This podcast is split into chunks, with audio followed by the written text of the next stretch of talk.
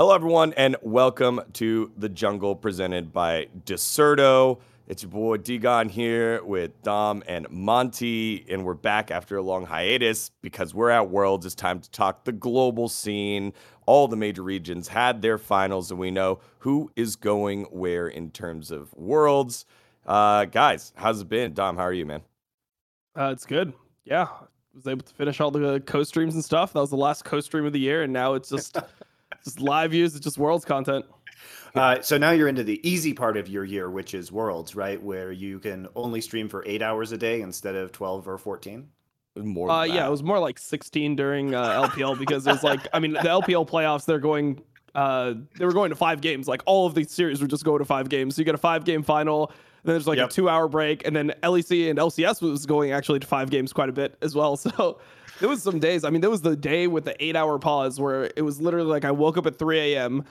I mean, I had like a one or two hour break in between uh, LPL and, and LEC, but I woke up at 3 a.m. I finished that day at 11 p.m. my time, and then I have to like you know eat, go to sleep. I have to wake up the next day at 4 a.m. So it's just it was 3 a.m. to 11 p.m.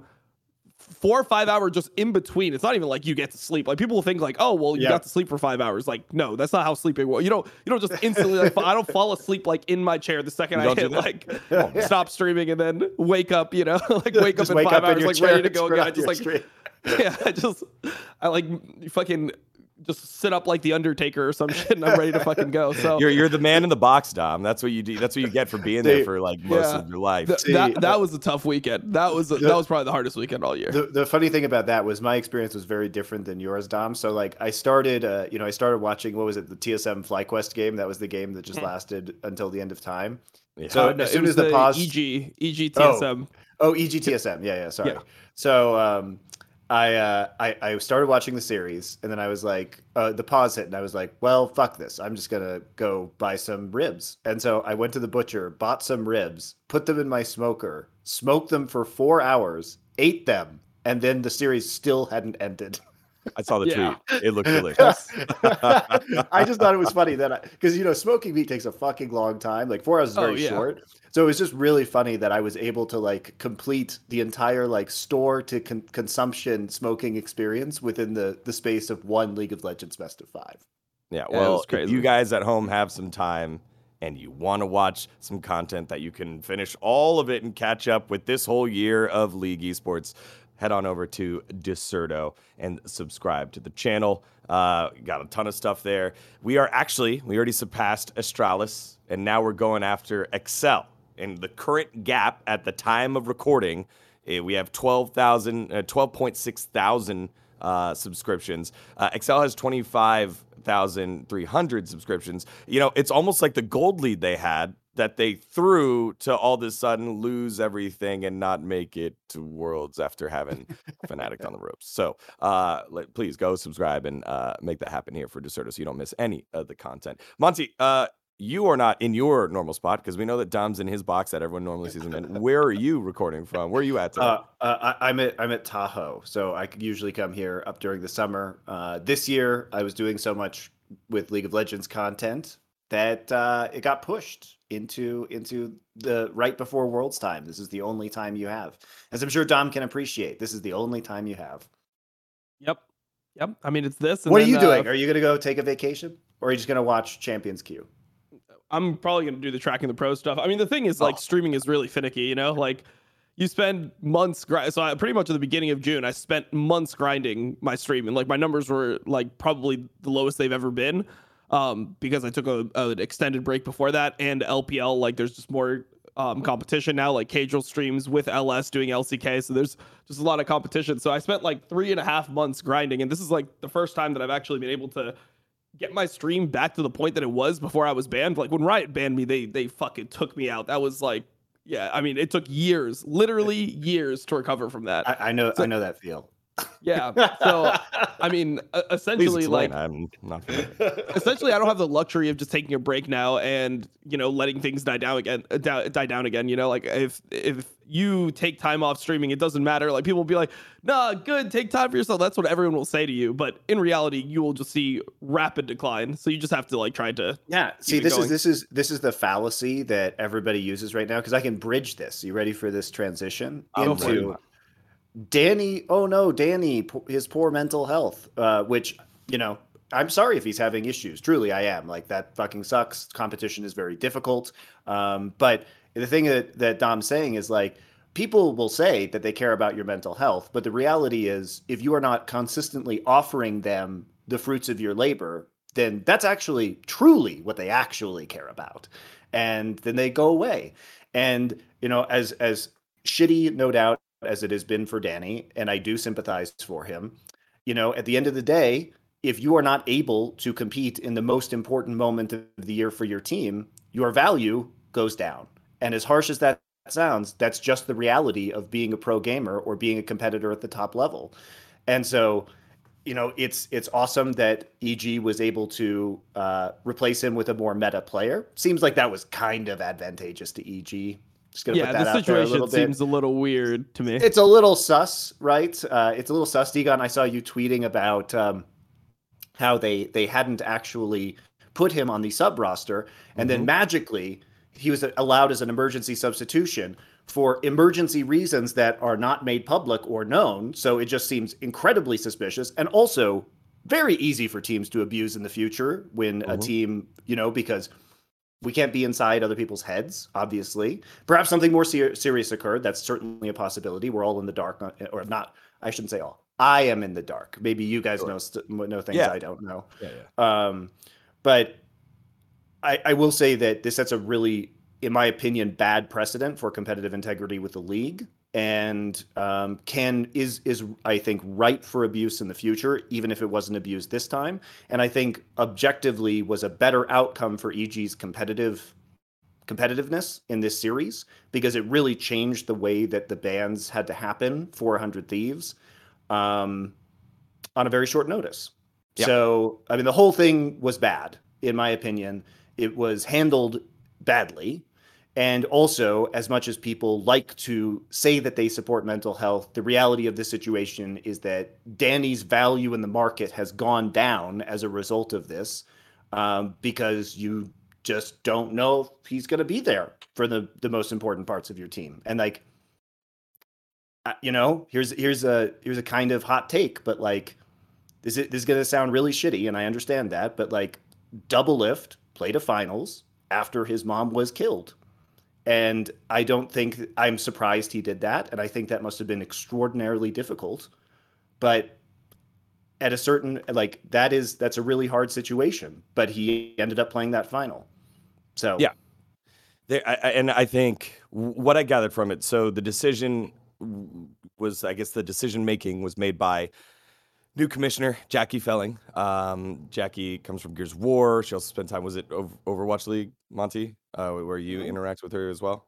Um, And so Jackie has spent time as as a commissioner, as the head, and so she made it uh, known as as it went through the whole process up and down that like, hey, look, we it, mental health is a priority priority now as it always should be but here's some action behind it we think that this is a a, a, a an emergency so therefore That's, there that's a is new thing, by the way. That that mental health is a priority because, like, Yeah, so for example, I had for for people that don't know, I had like an intense battle with panic disorder in 2014. Um, and it was like pulling teeth to even get them to allow me to take a pause. Like I had to have like medical this, medical like I had to go to like all these like doctors and shit just to get like the the the forms needed that they would allow me to take a pause like when I was having a literal panic attack on the stage, which like I mean I just like played through it, you know, like those times where my team like Voy was was like the person that knew me the best, so he could literally tell like I was pretty good at like masking the symptoms or whatever, but he knew and he was he would just like look over sometimes and I just knew that he knew it's like oh shit like this guy is like fucking he is feeling it right now and we were just like having to play through it and it took weeks to even get them to like let me to ta- let me take a pause so I, I don't know I mean I just feel like it's just uh I guess it just depends on on who you are within the league, Well, you know. I- I'm I'm curious, Dom, what you think about this because considering you were in that situation, Yeah. do you think that this is just something that pro players have to? It's it comes with the job, and like you just have to perform in that moment, or do you think So- that? What do you think the correct course of action is?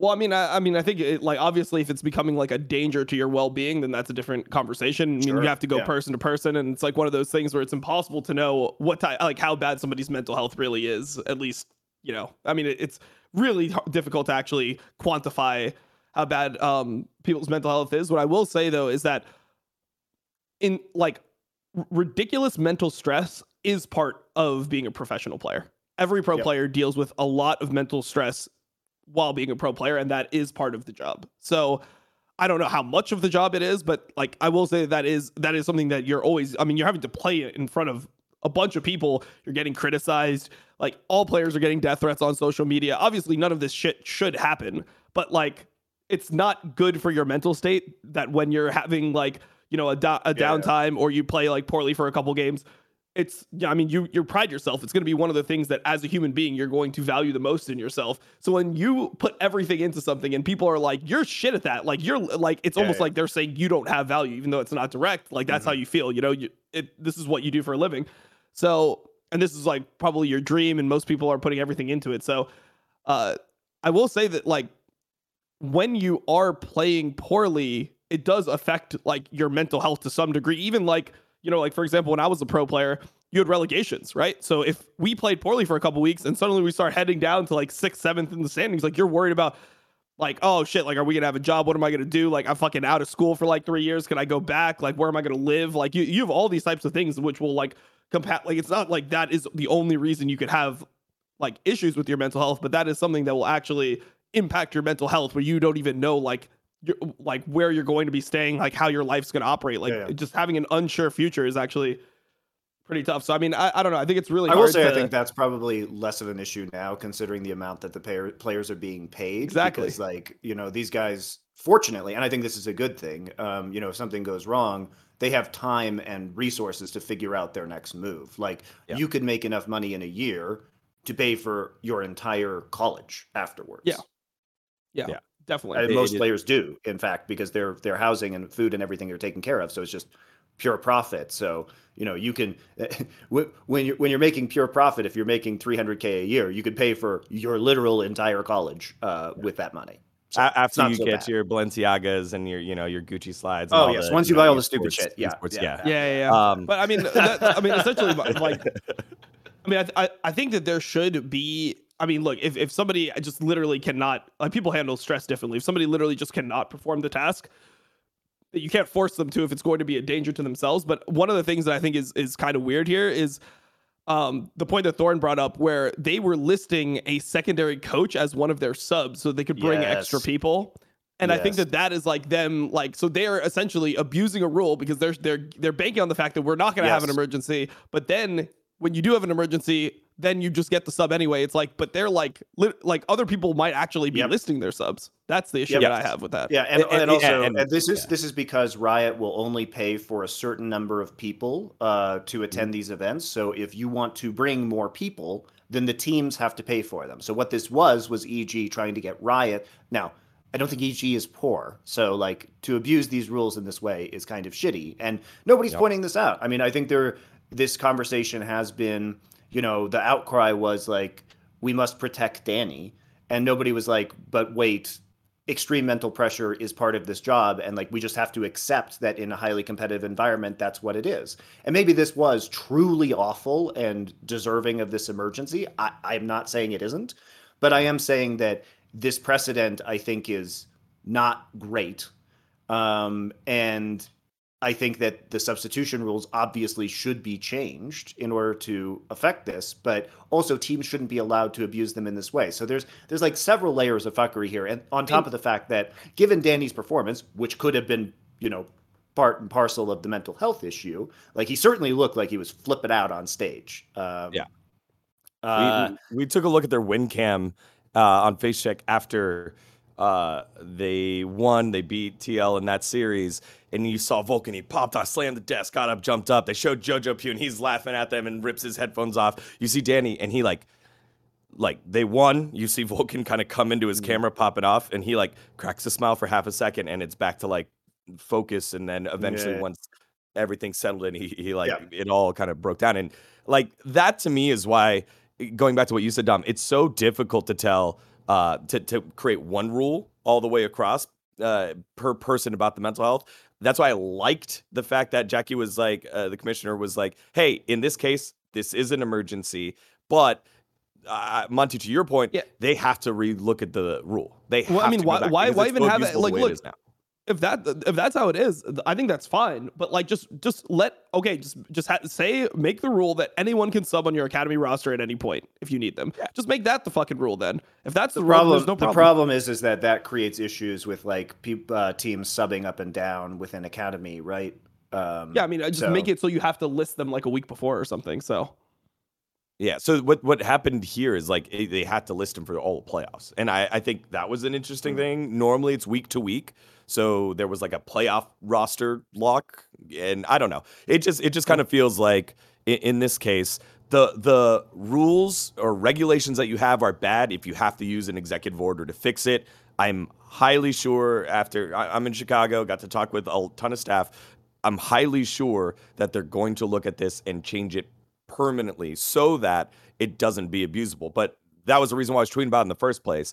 No one was talking about Kaori. No one was talking about the substitute. It was very much a, hey, let's protect Danny, and it felt very much like a, like a like a move. It was it was a PR move, and uh, and then eventually, I, I just wonder like if it would have been handled the same way if it wasn't like because Danny's like one of the golden boys of the LCS. You know, somebody Yeah. who's had like a ton of success. Let's say it was like somebody who was like a medio a mediocre player on one of the rosters. Like, would they have the same thing? Like, let's say like Golden Guardians in like their first match, they have to like sub one of their players. Would Riot make the same exception, or would it be like, ah, fuck it, you have to play with your like 80 carry who you list as a sub? He's got a jungle for you for this best of five. I just wonder like if the rules would have been consistent. It's something that you'll never know, but I think that that's just like the the only thing that's that's strange to me is like they didn't even discuss the rule at all. They just like blew they just blew over they blew over that that whole part of it and like the rules have to be there for a reason. So like they should at least Well- address it or ju- I mean I like I don't even like I'm fine with the academy roster being being able to sub in. Like I'm fine with that that concept. I just want there to be some type of statement. Yeah. Uh, well, hopefully we'll get that at the end of the year. I just what I've gotten from a sense of being here this whole weekend is that uh, things are changing. Things are changing because it's Jackie's first year being commissioner. She took over middle of the split. A ton of outlets were here doing interviews with her and um, getting to know her perspective and how she's going to be driving change here. And I think it's just going to take this future offseason to see what happens. And here's I do love that question, Dom. If it was, let's say it was, uh, you know, an AD carry over like Stixxay or something, or for Golden Guardians, and they have that. I don't know if it actually goes through, but we'll we will never know. What I do know is that she's now starting to apply her authority, you know, to old Yeah. rules, and eventually we'll make them. I mean I mean I will Ooh. say that that seemingly LCS is getting better. Like as Yeah, as a I- viewer, let's I'm, let's I'm you know as, as as like much as as as the negatives are of this particular situation as and Sure. as somebody who has spent years being a commissioner myself, I would not have handled this issue this way. Sure. Um, I will say that this weekend was significantly better, and the improvement has been very real in terms of production quality, which was shit Mm. with LCS for a long time. Now, I don't agree with everything that LCS has done. So, for like, you're gonna have some misses though with the hits. So, like for example, the whole like Dash Kobe fighting thing was cool and well made, but literally did nothing to get me hyped for playoffs or have anything to do with League of Legends at all.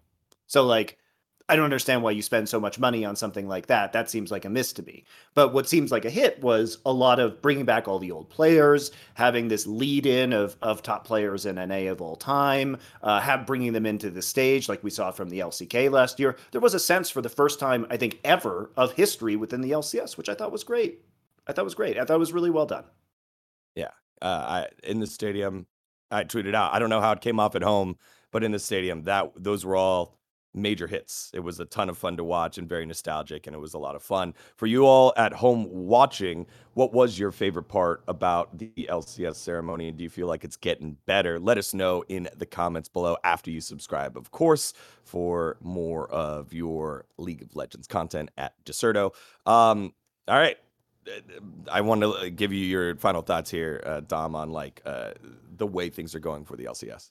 Um, well, I mean, I think it's just been positive. I think they've done like very obvious things that just make the experience of watching 10 times better. So like bringing the pro on for like a guest cast and analysis. They don't have to be the most articulate person in the world, but people like Bwipo, like he just has what it takes. Yeah, that's great.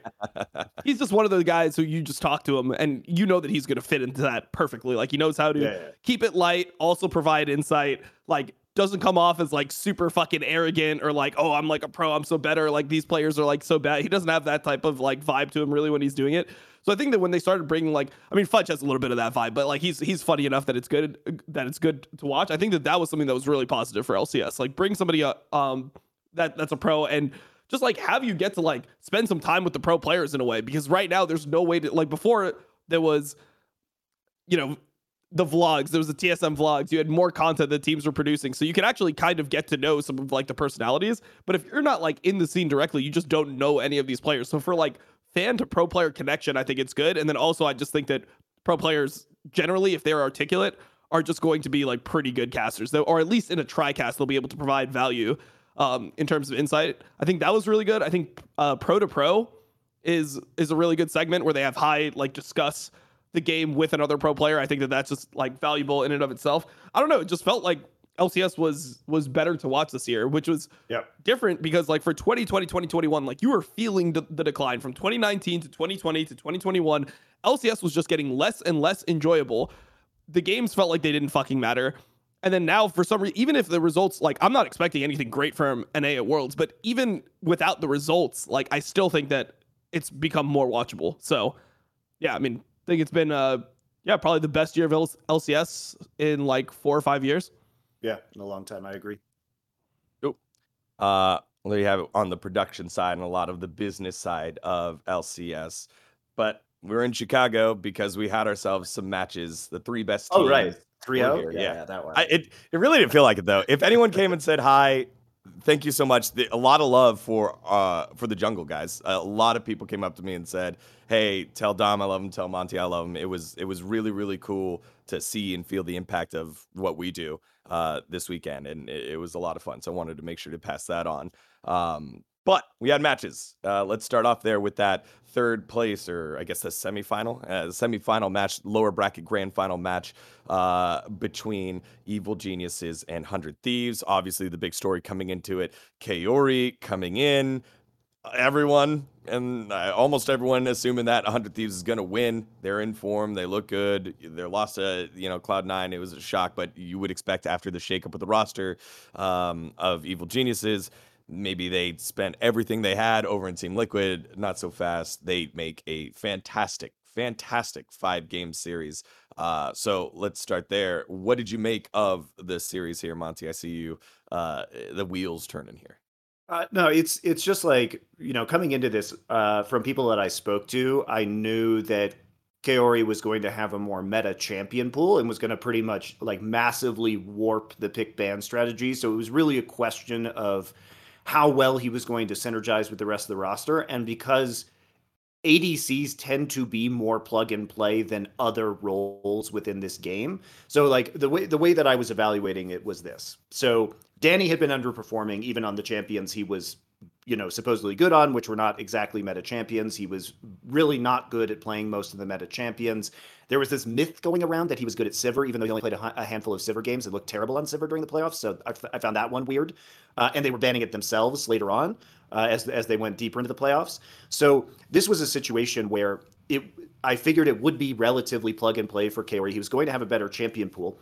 Where it wouldn't have necessarily been plug and play was the the laning phase with Vulcan. But frankly, Vulcan and Danny's laning phase was so bad already in these playoffs that I thought, how could it be worse? Uh, so is that really? they- They've not Yeah. been good in lane even in spring. Like they would, they were the type sure. of lane that was just getting solo killed all the time, and then they would just like pop off in team fights, and people would say it was okay. Yeah, no, no. Like I, I think they were really bad, especially towards the end, even through playoffs and going into MSI, it was a major concern. Then I think they stabilized a little bit earlier this split, but it was it, throughout this playoffs, it was pretty bad again. Um, and so I figured like, well, he couldn't be worse in lane, right? And I had heard very good things about him. I'm not, I don't follow Academy, but I talked to a bunch of people who do, who said very nice things about him. So I thought that this was actually probably a slight upgrade on the whole, considering all of the factors that were going into play. And I think that mostly bore out. I mean, he certainly wasn't a standout. Like, if you look at this series, I think that Jojopyun generally did quite well, but there were also really confusing moments in some of these games where, you know, the throws would come in at, at like in game four and five at Dragons fights that EG just really didn't even need to go after uh, when they already were starting to stra- stack dragons and could easily wait to scale out. So it seemed like the feel that I got was that EG was very desperate to like make the play, and I think we saw that um, in some of the instances where Jojopyun was playing Ahri, and he would try and overextend to kill the backline as opposed to setting up proper flanks around objectives. And so, I mean, I, I don't blame them. Like, it, it's probably really hard to go into that situation with a, flat, a player who has just flown in that you haven't been practicing with recently. You probably feel like you have to step up in order to win that game. Um, but I think it was pretty underwhelming from both sides, honestly. And and after this game, I got a very strong sense that C9 were a heavy favorite in the final. Um, yeah, uh, I mean, I think Kaori just looks, or uh, Kaori, I guess is how people were pronouncing Kaori, him. yeah, um, sorry.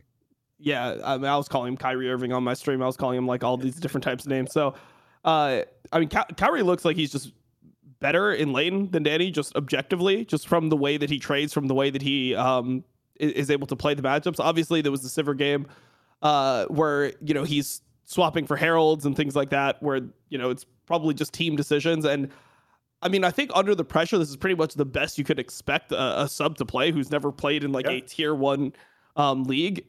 I think it actually made EG play better during during this uh, best of five. I think they would have played worse with Danny because um, with a, a sub, I mean, you have like the vibe within the team where there's not really the expectations anymore. And if your sub's actually performing, you could just play the game. Um, so yeah, I mean, I was, uh, I I mean, I think that EG did what, I mean, they exceeded expectations and just seems like in reality, like neither of these teams were going to be able to challenge against Cloud9. It seems like Cloud9 is just hitting like, I mean, they're, they're checking off all the boxes right now of what you need to be, um, what you need to do to be a strong team.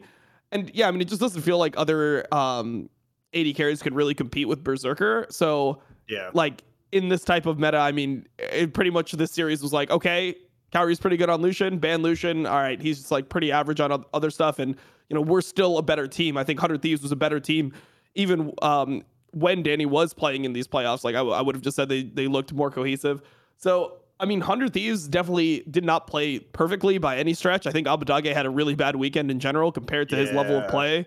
Um, to, like when they were playing uh, in you know losers bra- or uh, yeah winners bracket all that stuff.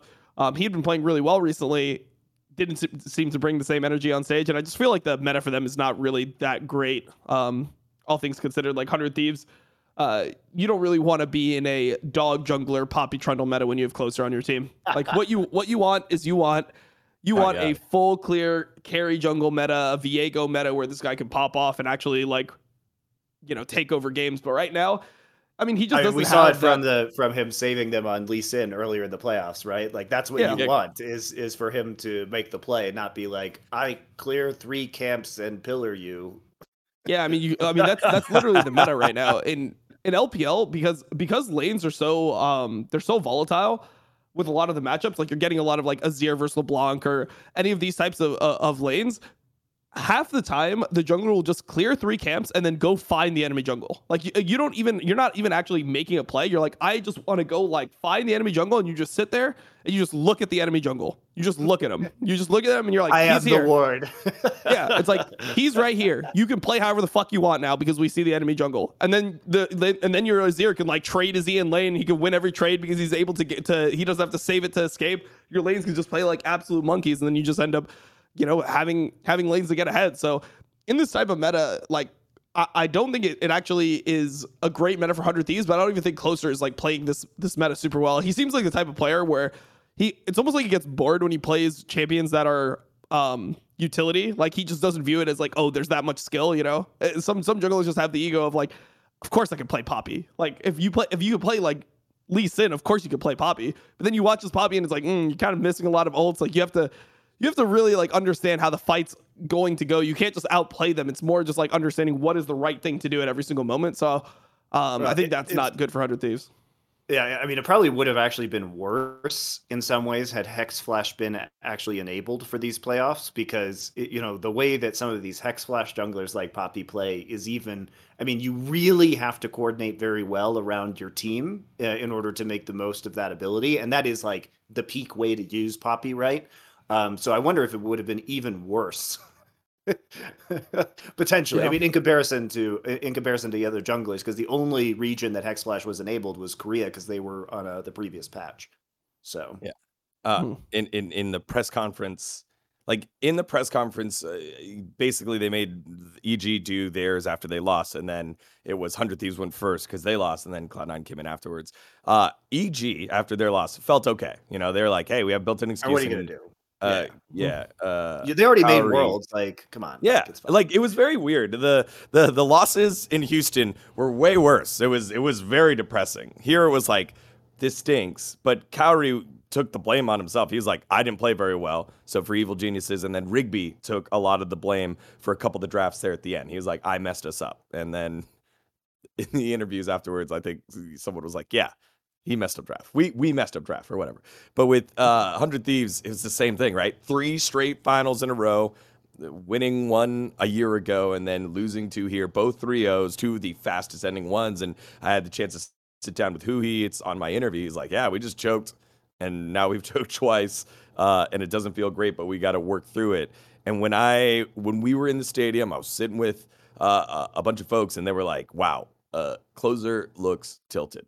And it maybe is the first time where these guys, game two, when they had the lead and they lost the Yeah. lead, and then you saw them start going in one at a time, trying to like make plays and then save it. It was the I think I can mentality. I, I don't think I've seen this team do that for for a while. You know, they lose, or they fall behind, or they get picked, and then they try to fight. That was one person at a time running in, and that looked like tilt to the most obvious eye. Yeah, I, I think um, you know one thing that Papa Smithy has told me about his team is that um, they're very emotion driven, um, and so like he you know his perception of that of his own roster has been that they they take a lot of momentum with them if they're in a good mood, but it can definitely go the other way too. And I can understand, especially in that game two versus Cloud Nine, why it might be a little tilt inducing to have that lead because honestly, it was a, a pretty good play by Blabber to like sneak into their jungle and like get behind and one shot FBI, but like that that is in, insanely frustrating for him to like slip through your defenses like that. I mean, able to make they they they knew he was there. I mean, they, they should know he's there. Like they even took the blast cone and then they just like I don't know. I guess they thought his W was on cooldown because they saw him go over the wall. So I don't know. I, I feel like that was something where it's really easy to infer um where the enemy jungler is. And I think one of the things that I've noticed just about NA in general is the um the deductive reasoning just isn't there. You know, it's like there's like zero object permanence when it comes to like where people are. Like if they see somebody Like babies. like somewhere, right? Yeah, they're like babies, you know, like where you, they'll they'll like see a player, like like Where's so for example, your the- nose? Where's your the- nose? Hundred Exactly. Monty, like I mean, I'm sure that as as as an as as a as a dad of a young child, you're you're you're dealing with a lot of this right now. You're learning, Yeah, you're, you're yeah. seeing your baby learn object permanence. It's the same thing that I want NA to, to go through because you'll see, for example, like the the Kennen Nocturne game in game one, which is which is another example of the same concept where you see the Kennen flanking on the ward. It's the So world's slowest flank, by the way, which was hilarious because like you watch him on the oh god. because they're like But, like- literally killing the ward, and you see him like walk Look. around the blue buff very, very slowly.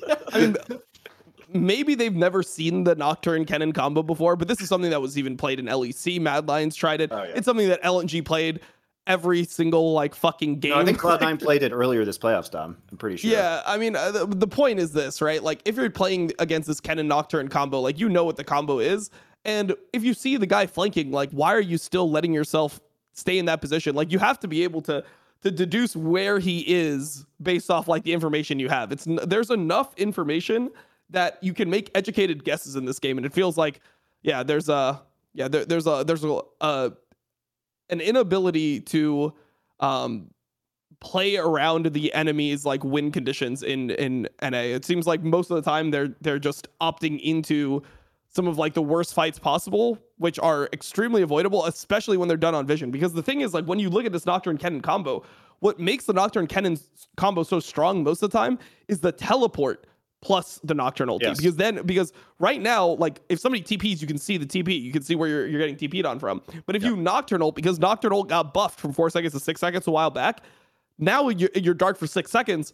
That TP can come in in complete fog. So you can literally just mm-hmm. TP like right over a wall behind them. And if nobody like goes over that wall or like there's like, you can't ward it obviously because you're a nocturne ult, then you, you can get like Kennen flash ulted. You can get completely flanked during the nocturne ult. But this is like the most like baby flank ever. It's like, all right, Fudge, start wrapping around them. It's like, yeah, okay, we red sweep it. Okay, he sees me on a ward. It's like, yeah, I'm going. Okay, the nocturne ult comes in like five seconds before. You know where the fucking Kennen is coming from. He's still landing like a three man ulti, like killing the whole fucking team. So I don't know. It's a little bit right. weird in that that respect.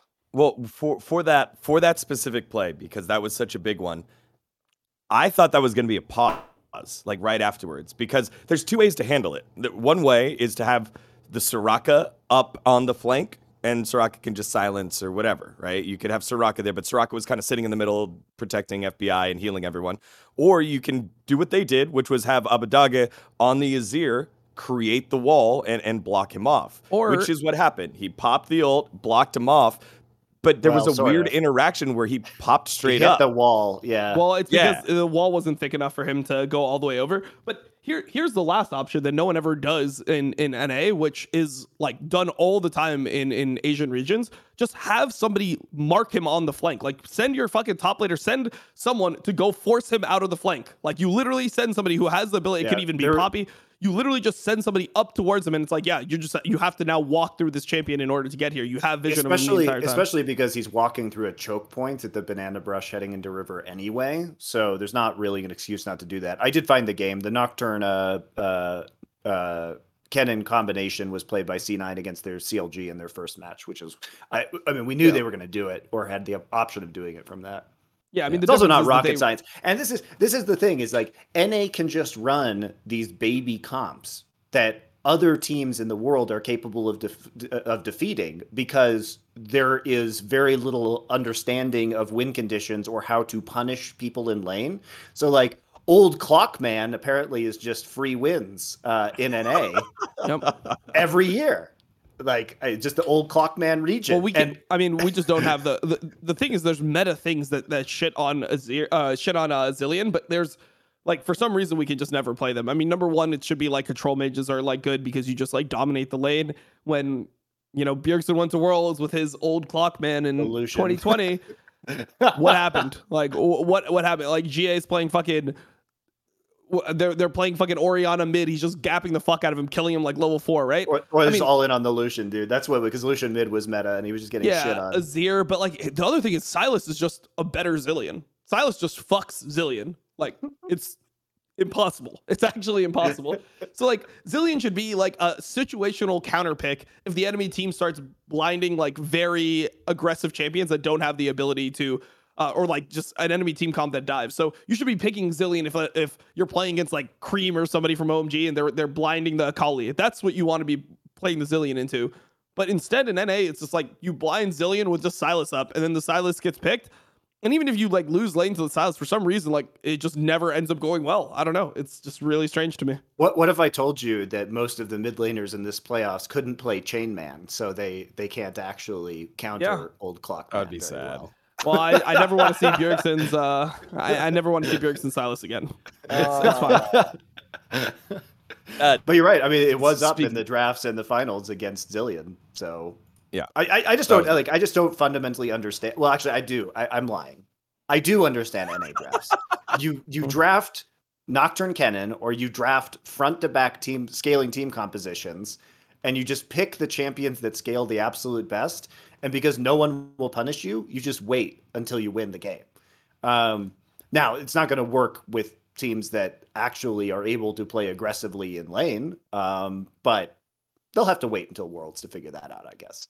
in the meantime, we just get to watch the most passive, like boring, non-punishing play possible. Even in the finals, I was like, really, two games of Zilean? This is where we're going.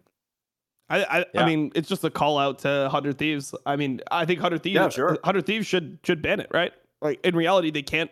They're they're not having good performances mid, but they can't play the counters. So, I mean, Zilean, Zilean should have a lot of counters. To be fair, like I think that most control mages should just be good into it.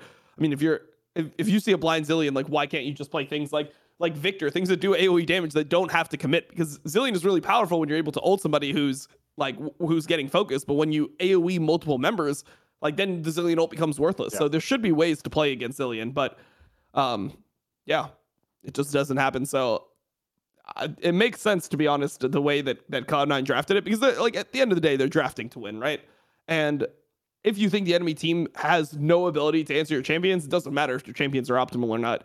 I just think that it's it's um it's strange how the same types of champions are always powerful in North America. I mean, Seraphine is another one, and like I made the joke. Seraphine- on, where on was Seraphine, by the way, during these finals? I, it wasn't banned against 100 Thieves. I expected 100 Thieves to at least try and play the Seraphine, considering that has been one of their key champions in their victories throughout the playoffs.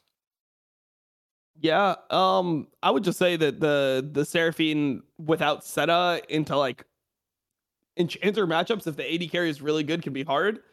Uh, just later on, I think you just can get. I mean, it's kind of weird, but you can get outscaled uh, as a Seraphine. So I just don't think that they thought that was a reasonable answer into Berserker because sure, like you're gonna you can get through the lane probably 10, 20 CS behind, but if the enemy team actually like plays well, has engaged, and they have this fucking insane hyper carry that like a Sivir with a Yuumi on top, I don't know. It seems pretty hard to uh deal with that guy. I mean, I think that Berserker just kind of smurfed on everyone this entire Yes. playoffs. He just looked I mean, he's Like, by definitely far the the best AD carry. MVP, right? yeah. I mean, And- has there been a and you performance touched- that, that good? Like, it's been pretty awesome. I I mean, i- i- it's kind of all tangled up in the meta, as Dom said earlier. Like when you have the best AD carry in this meta, you can get away with a lot because the odds of that AD carry being punished in the laning phase, I, I think, are kind of low. Um, and so, especially if you are very good at team fighting or setting up with your team in the late game, that 180 carry can absolutely just dominate these matches. So I think Berserker's performance was really good, but he was also wearing the crown of the meta, right? So is he a real Yeah. king? Is the question. Sure. Uh, I guess we'll find out as they're going up against some of the best players in the world in that uh, tough, tough group draw that they have at Worlds. Uh, let's By the way, that was actually fucking hilarious that they got High's shafted. face. It's the new high. It's the new ball, right? Because we had Jizuke having it upside down, and that was the meme. High's face. He pulls it out, and he goes with the. Oh, it looks so much like the uh, you know, the old girlfriend, hot girl meme. It, it was that kind of oh face. I was like, oh hi, oh I- no, dude. I, I I am uh, just as as an aside, I am actually really intrigued to see T1 versus Cloud9 because I, you do wonder whether T1 should have kept Berserker over Gumayushi at this point in time, and if this meta persists, uh, I, I don't think T1's going to be super good at Worlds, so that could be that could be interesting. I don't think Cloud9's going to like beat them, but I do think that matchup is spicy. Yeah. Um, we were speaking about Zilean earlier. I had one more, one more kind of question about the the the the procession and stuff. They had the greats come on out on stage before they uh before they had the finals. They brought the trophy out. You know, it, it was great to see Dyrus come on out, and you could see the emotion and all that stuff for him. Uh, eh, obviously, not everyone was there. Uh, Afro didn't come. Dom, obviously, you didn't show up, but it was like uh, Yeah. a procession that uh, a lot. They didn't give you came up- enough money to sacrifice your co-stream, did they? They Well, I mean, uh, you a like- whopping zero dollars. Well, yeah, I mean, it's like it's like one of those things where they're like, oh, we could get you like a setup, but it's like, do I really want to do like one of those setups where you're just like in some room that's unfamiliar with a weird like I don't know. I I just rather do what I'm doing from here. Also, like I what, what are you talking do- about, Dom? I, Riot's uh, Riot's playoff tech uh, was flawless, so it definitely. Well, I mean, the, the, the problem is also you. like the people that that ended up going, I think were like sneaky and Doublelift, but they don't do LEC. So like I want to be doing LEC into LCS, but yeah, I mean Yeah, it's yeah. like it's uh it's difficult in that in that respect. But um yeah, I thought I thought the Dyrus on the desk was kind of weird because like I mean I've been friends with Dyrus for a while, but he's just not like the most socially aware person. Like I don't like people think, oh, he's like I mean, everyone in my chat was like, "Oh, he's so high, bro! Like he's just high as fuck right now on the desk. No, he's just Dyrus. saying shit." No, he's just That's how he is. yeah, just that's just literally how he is. But like, I don't know if it's good when you bring somebody who's like, yeah, I haven't watched LCS in like five years. I just fucking troll voted the fuck out of like my LCS top ten players of all time list that I was, uh, you know, one of the only people that was privileged to have the vote, uh, the chance to vote on. Um, and then he just comes out up on he's on the analyst desk and he's just calling the players like randoms. He's like, yeah, I don't know any of these players. Like, I just found that it's- extremely it's bad- strange. It's anti-hype. It's anti-hype Yes, for sure. But, and here's but the- I, it was here's the- here's definitely fan thing. service. It was fan servicey. That that's Yeah, what, but that's but what that people. but it you, it doesn't matter because I think it lost more than it brought. And the thing about Sure. Dyrus that I really like, and I, you know, I like Dyrus as a person, and I like I'm friends with his dad. You know what I mean? So Adris, yeah. Dadris, yeah, I Mhm. like hang out with him when I go to Hawaii and like whatever. Anyway, I love Cool his dad. flex, Monty. You go to Hawaii, Yeah. hanging out with I hang out with Dadris. Anyway, he's, he's, a, he's a great guy. Love him. Um, so Uh, what one thing that I really like about Dyrus is he's just honest about this stuff. Like he'll just say, "I haven't watched this," and he's he doesn't like come in and I mean he'll do it if you ask him to do it, but it's not like he wouldn't have been forthright with the people who are asking him to do it. So it's like they made that the producers made that decision anyway, even though Dyrus was telling them like, "I haven't watched LCS." I don't know who these people are. He's not going to what the- pretend to know who they are, right? He's just a really honest guy. And so I, I just don't understand why that decision was made. That was weird. Well, I mean, for for me, the way that I see it is like you look at you know the ovation he got when he actually showed up, and I feel like that's that's what you bring him there for. It's like, oh, we have this like legend here. Maybe if you do like an interview with him personally about like you know wh- like a where is he now type thing. Like I think that's fine, but why like bring him on the desk to like analyze the games like in between games? Like, hey, Dyrus, what do you think about these guys? It's like I don't know the fucking players. They're all fucking piss randoms. It's like Jesus. Great. Thank you, Well, Dyrus. Appreciate what- your review. Let's get back to one it here with whoever who who else was on with him. Was was it there was two players, right? It was Dyrus and someone else when he went on. I, I was in the I don't second, so recall. remember. But it, you Yeah, know, I you just go back to now. So I think it's just that that moment because that's that people wanted to see that honesty. People wanted to uh, uh Do they want to see uh, that? I think so. I think so. It's mean, not I- every week. Let- let- it's not me- let me- every. It was. It was only for one segment. But yeah, I mean, I think yeah, but you can just change the segment. Like if you really want Dyrus, what I would have done is put him on there and gone over like some of his most famous plays and been like, how is it, you know, seeing your plays from this this many years ago and being in this stadium now and see, seeing the continuing legacy of the LCS and done something that was more personal and something that he could talk about, right? Yeah. There's a lot of things you Yeah, it, it, it was a gamble, and as as we know, LCS trying things. That one was maybe one off. The other one that kind of caught my eye, caught my attention, very end, right? You get Bjergsen and Doublelift carrying the trophy out together. It surprised everyone. It was really cool. But the first thing I thought was like, you're making Bjergsen carry the trophy out after getting knocked out of Worlds the day after. Like that felt that felt tough Oh, it was, to me it was the day after. down the yeah. road, five years down the road, yes, glad he did it. You know, it. You know, he'll look back and be like, yes, you know, we're celebrating ten years, and I'm a big part of that ten years. And yes, this year didn't work out, but it, you know, you're part of history. But that, I was like, man, Bjergsen. You, Yeah, it's like- it's like no could've said no, it's like no one it's verified- like- okay. The, the people that made the decision were like, wait, what the fuck? Wait, he's still a player? Wait, what do you mean he was playing? He played. He was in the fourth place match. Holy shit! I thought this guy was retired. Biofrost was there. He's still playing. like, I don't know. It's like I, I think you and I may have different definitions of playing Dom, uh, but he was physically present. Um, Aw. Well, I mean, yeah, you you watch you watched a lot of Korean League of Legends, and they don't do much game playing over there either. That's true. They just sit there. I, I will say we do have different definitions. that's that's sure. why that's why we like Live Sandbox. Croco Yeah. sucks, but he sucks in the most entertaining way possible. Yeah, I mean, I, I was Sandbox is my favorite team with with Domlon. I mean, I've, I've just always been a Domlon enjoyer, but Sandbox was my favorite team to watch. Dude, but I mean, they fun- just, they're just funny like, as fuck. like, like All right, a, a lot of the things they do, it's just yeah. I mean, it's just it's a complete illness. There was one fight I was reviewing one of the series. There's one fight where they take a four v five down a Mumu ult, like clear. They see all five champions. They don't have one of their key ultimates, and they just opt into a four v five. So Yep. it's essentially just a three v five. They get ace versus Gen.G, lose the game instantly. It was like it was game Yep. one of their playoff match. I was Yep. that shit hyped me up. I'm like, you have to be just actually insane to take that fight. That's why it's sad. so That's why it's sad they're not going to Worlds. We have fucking horrible DRX instead. Because the thing about DRX is like they are insanely boring, and I I really just wanted Live Sandbox to go and just be crazy on people uh, for my own Yeah. entertainment. Not because I think they would have done well, but because it would have been really fun. I think they would have done better than say. I, I, I'm, I'm not a say. I'm, I'm not a DRX enjoyer myself. I think Nobody enjoys is- DRX. Some people do. I've got Who? some deft enjoyers, people that are like, but it's Yeah. deft. He's the historic and shit. Yeah. Yeah. I mean, I kind of like Zico because he played an LPL the year before. I thought he was pretty good. I think he's pretty good still now. I think he's generally underrated by people that haven't watched him play. But yeah, DRX is boring. I agree. Yeah. All right. Well, thank you for indulging me on that, like the top 10 ceremony and the players coming out. I, I thought that was really fun. We, we needed to touch on it. Uh, before I mean, we close we- off, how much how much do we have to talk about this finals? By the way, because like I think we should talk about. We haven't talked about Cloud 9's performance at all. that's what I was besides, getting to. Yeah. so yeah. slamming Before we close them off, let's talk about Cloud 9. for- Like, for let's relying on Cloud the- 9. They're the ones that the- won. the They're the dominant yeah, force moving forward, you We're, know? we're like an hour into this show and finally talking about one of the winning teams from this weekend.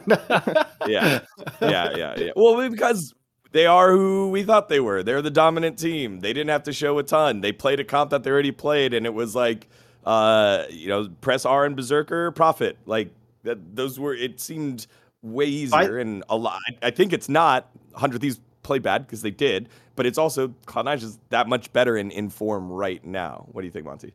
Well, I th- I think that uh, Berserker played like shit because uh, he got the one death on a winning AD carry uh, team from this entire weekend. So he had infinite more deaths than comp. Um, so probably he Yeah. should be looking to be replaced on C9. Retire. Quit. Jokes aside, it is pretty impressive that both Comp and Berserker combined for a whopping one death in six games. Um, but I, I, th- this was uh, game two was the only one that was remotely close. I mean, I appreciate that Cloud Nine. What I li- here's what I like about Cloud Nine. I like that they have a lot of confidence that they want to play carry top lane matchups, that they have certain pocket comps like the Nocturne Kennen that are not you know, it has been played other regions as as Dom said earlier, but it's not like the standard, right? So you have to include that in your uh, pick ban phases when you're going against them. Berserker's performance has also been really good. Even little things. Um, Zven has gotten like a lot better at support in terms of one one thing that I think will be underrated was that in the weird start to the third game of the series when C9 did that invade that arguably put them behind. Like I, I I like that they have the balls to go for these plays. They could have But it was- one more kill there. They they fucked up the Yeah. the return kill because when somebody uh, I forget who it was, somebody flashed over into them and they like split their focus instead of just hitting the guy that had no flash, they would have got an extra kill. But still, Yeah, yeah. There was also like it was unfortunate that like Lulu ended up with the red buff and the kill or the Mhm. kill. Yeah, yeah. And so like the the smite issue. So there were like a lot of things that could have gone differently. Uh, I mean, Abbedagge could have also like I don't know walked down there, but that that's Yeah. a separate that's a separate issue. Um, so I think that there were, but it was the point. The point is this: it was a very weird start to that game, and uh, it the result was that Blabber ended up being kind of behind, and you saw the kind of proper play of closer, then trying to invade the jungle after the recall and and try and set him up. And what was impressive to me was Zven actually recalled himself after the push, and then came to into the jungle in order to provide backup. And like that's a play that these are things that you have to do on the fly. And for a, a new support player to be making these decisions i thought was really indicative of a lot of Zven's growth. Um, how he handled that how he handled the advantage that he got on support and tried to translate that into helping blabber back into the game and providing pressure was a really good sign. So i think across the board this is a team that um, is very fun at least is aggressive does like to take risks, especially when they're ahead and try and um, you know destabilize the opponent. And I'm looking forward to seeing them at Worlds. And it's surprising because they spent so much of this season being pretty mediocre, and I do think that the meta has shifted into their favor. Um, but they they took it and ran with it. And they have seen, you know, Fudge has been improving since he got back into the top lane. Uh, Jensen was pretty rocky for a lot of the regular split, but at least has found a, a pool of champions that he can be meaningfully good on. And then Blabber and, and Berserker, I think, have been kind of the standouts. well, I mean, I think it's also just like the meta is really good for somebody who plays AD carry that's transferring to support.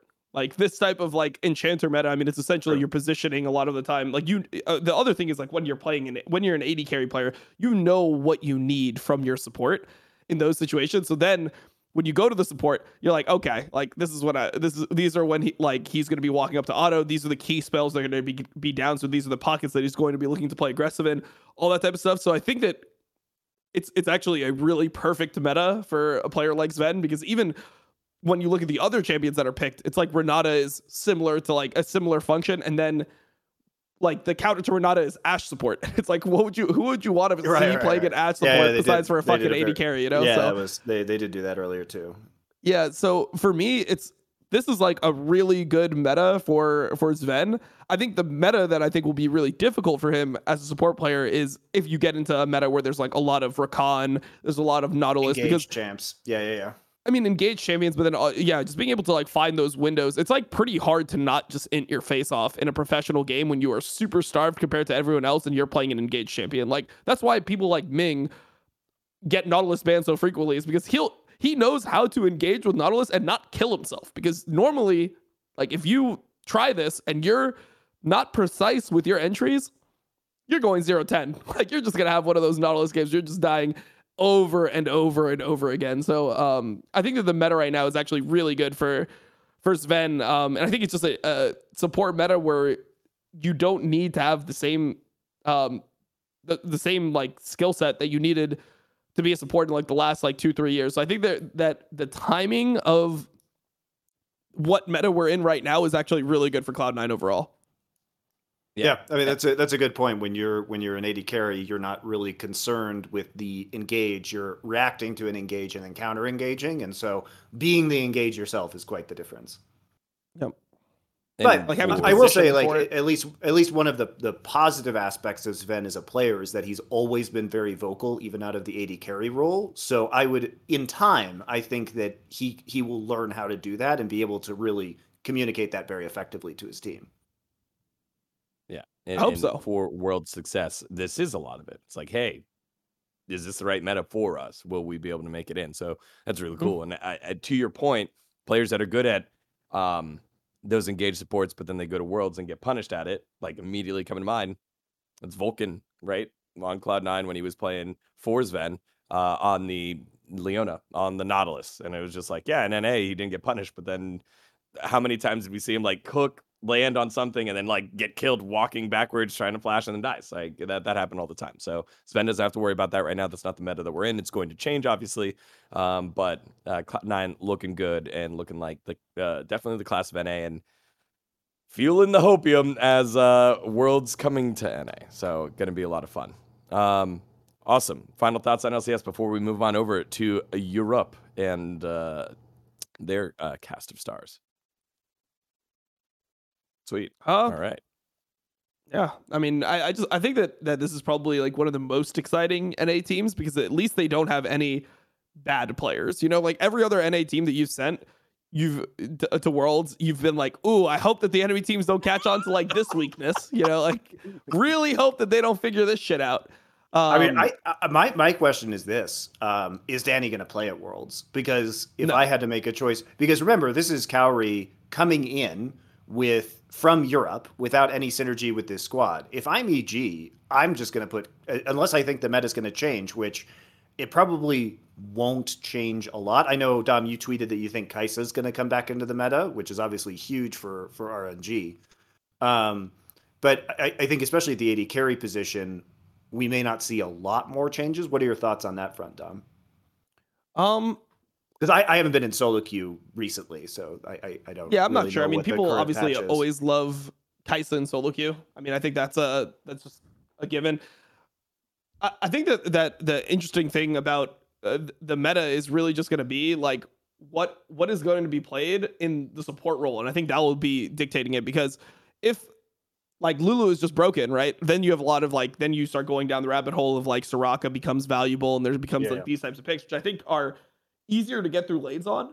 Um, but I think the biggest issue that teams are gonna have to worry about is like the AD carries um playing aggressively. I think that Cloud9, even though they have a hard group because they got EDG and T1, I actually feel like they're kind of okay to be in this type of group because they have like a really good AD carry. They're not going to just get absolutely booty blasted yeah. by Viper. I, I mean, there's a chance, right? Because I didn't think Gala was going to get vo- booty blasted by by Viper, but Viper was just like all up in there. It was just fucking crazy. So, uh, like I don't like the like he's kind of a different breed. I hope that that Berserker can kind of hold his own.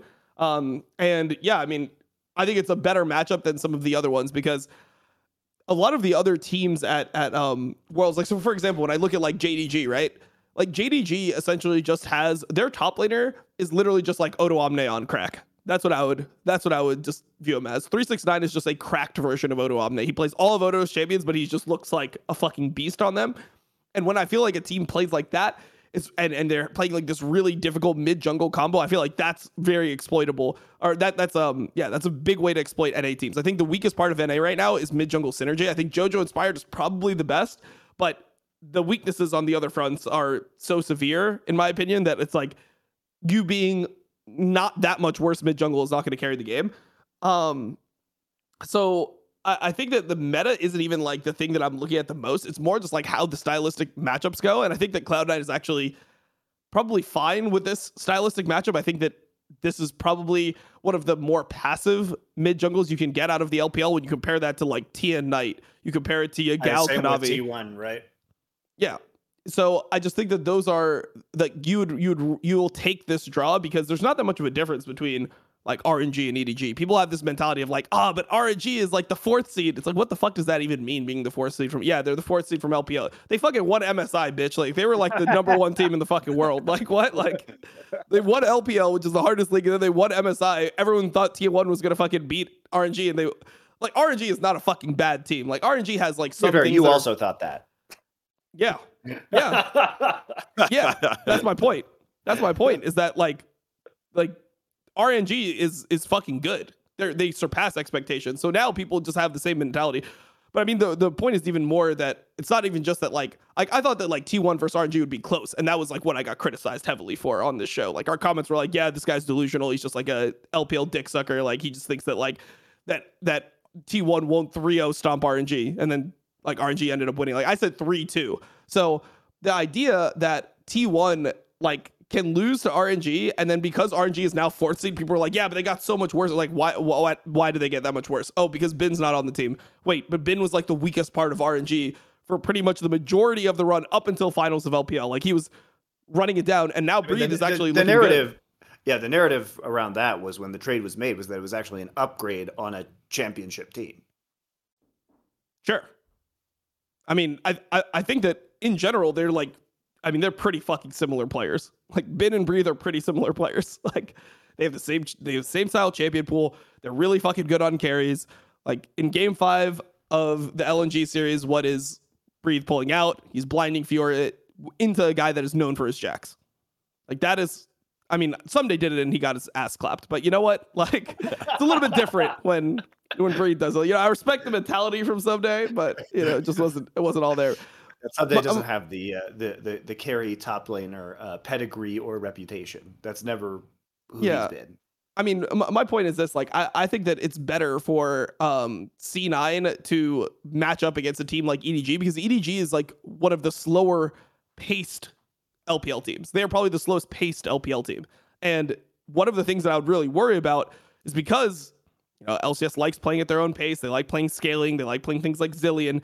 If you play against a team that is just like coming to fucking dive you every fucking wave, you are going to be so like you're gonna be so panicked in the game, you're just gonna make a bad decision at some point, and the whole game's gonna explode. So, um, I think there's a mentality right now that Hundred Thieves got lucky by getting a like better group, but I actually think that that's not even true.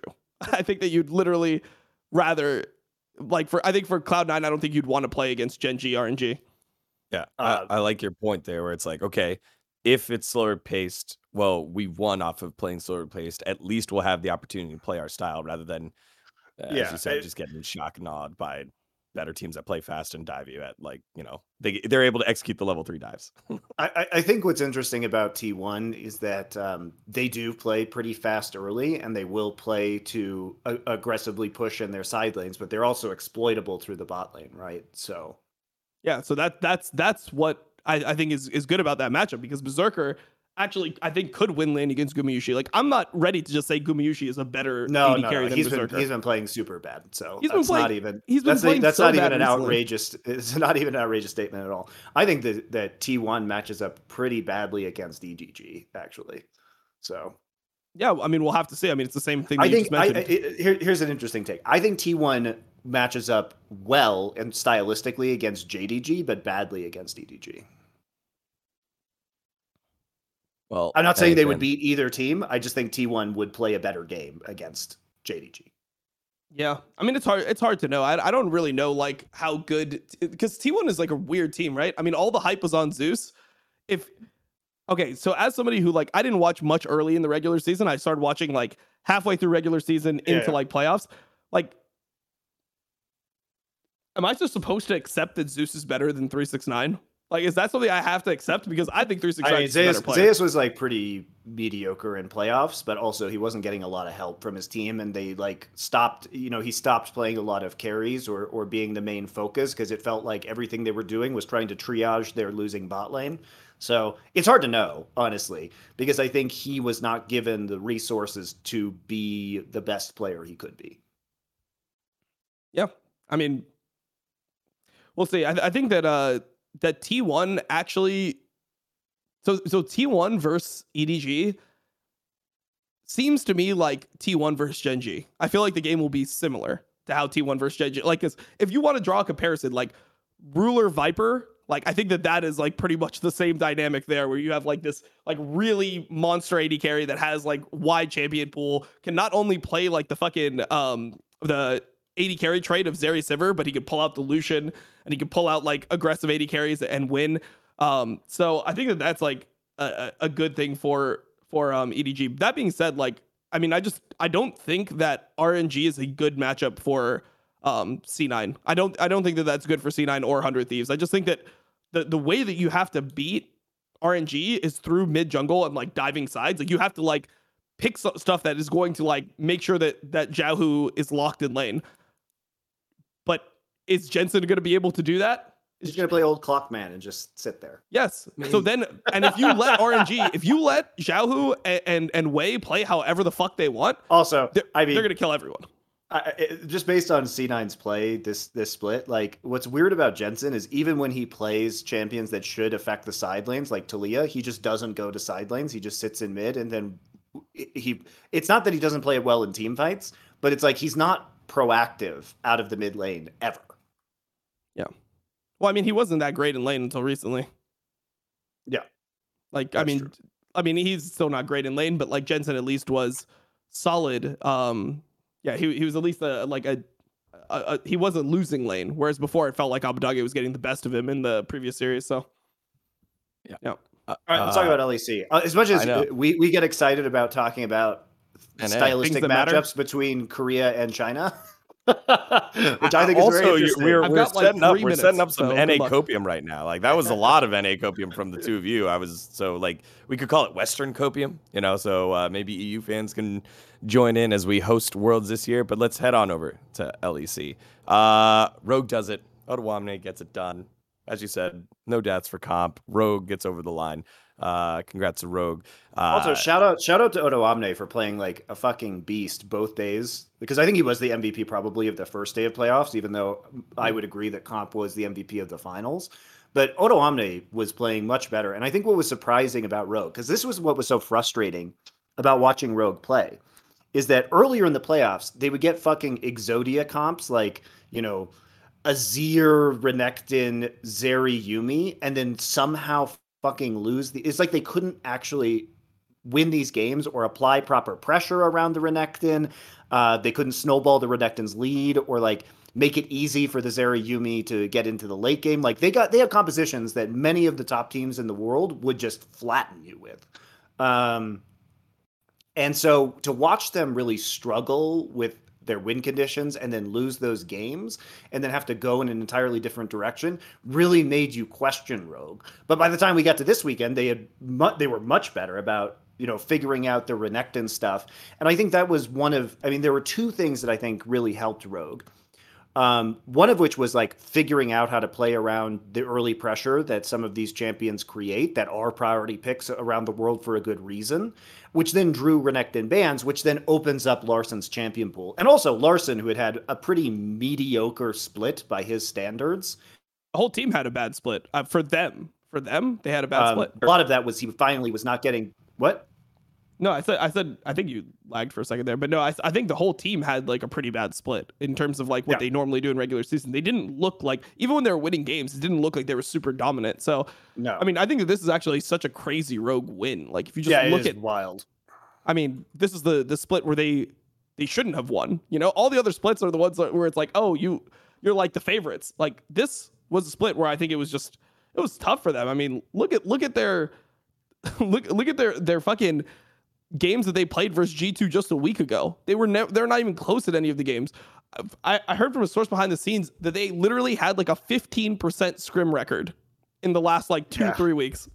Like 15%? They, they went like nine and like fucking 50 or some shit. Like it was crazy.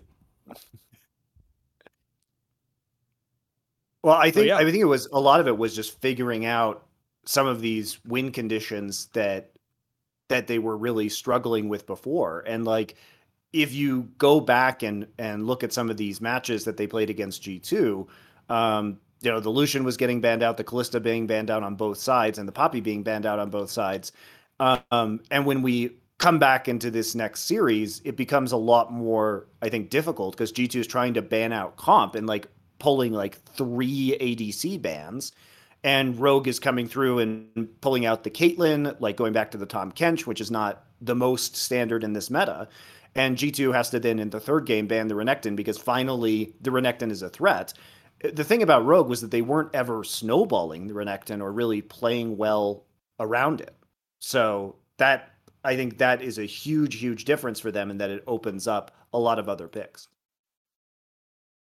And also, Larssen yeah. played a played a fuck ton better uh, over this past weekend. And, you know, the G2 is really reliant on Caps having these immense pop off moments. And as we've seen from MSI, as we've seen from Caps' career, when he does that, it's great and it can push you over the top to make you contend with world class teams. But day by day, like you shouldn't have to rely on that. That is not something you need to rely on to win a championship. Like you need the other pieces of your roster to step up. Well, and Flakked and Targamas but it's you know? this is what everyone's been saying the whole time. Like they like the bot lane can't lane, right? So going into this, I did a segment on my stream where I discussed how Rogue can win. And I thought the number one mistake that Rogue was making versus G2 before was allowing them to weak side their bot lane. I, I think that you want Flakked to be playing Draven. You want like even yeah. if he gets a kill, whatever, you want him to, to play Draven. You want to play the Zeri trade. Like you want him to have to carry the game and neutralize the other parts of the map. So I feel like finally they they they they forced like the bot lane to actually be active in the game. And you see when G2 can't just press Seraphine ult, when they can't just press Ser- send a Seraphine ult from like 10,000 range as their fucking bot lane, and they actually have to get in there and win. They have to make like the micro decisions to win and lose fights. That's when G2 just is at their worst. So, yeah, I mean, I think in a way it's kind of good that they got called out, I think, because G2, I don't think that they realized how significant their weakness was, especially from their prep. Like, it felt like they thought that their bot lane could compete. Well, uh, they have time to go ahead and fix that. Uh, one thing we don't have time for is more jungle. Obviously, we're on the road. We're doing this one split across uh, multiple time zones yet again. So this yep. one we're gonna cut a little bit short. So E fans, don't worry, we will have more content for you over on Dexerto Esports. So make sure to go ahead and like and subscribe. Uh, you can obviously catch Monty, Dom, and myself on our socials. Ping away at the questions that you have. We'll read the comments and we'll get back at you with our next episode of the Jungle. Appreciate everyone for watching. Again, thank you for all the kind words, and we'll see you for next episode.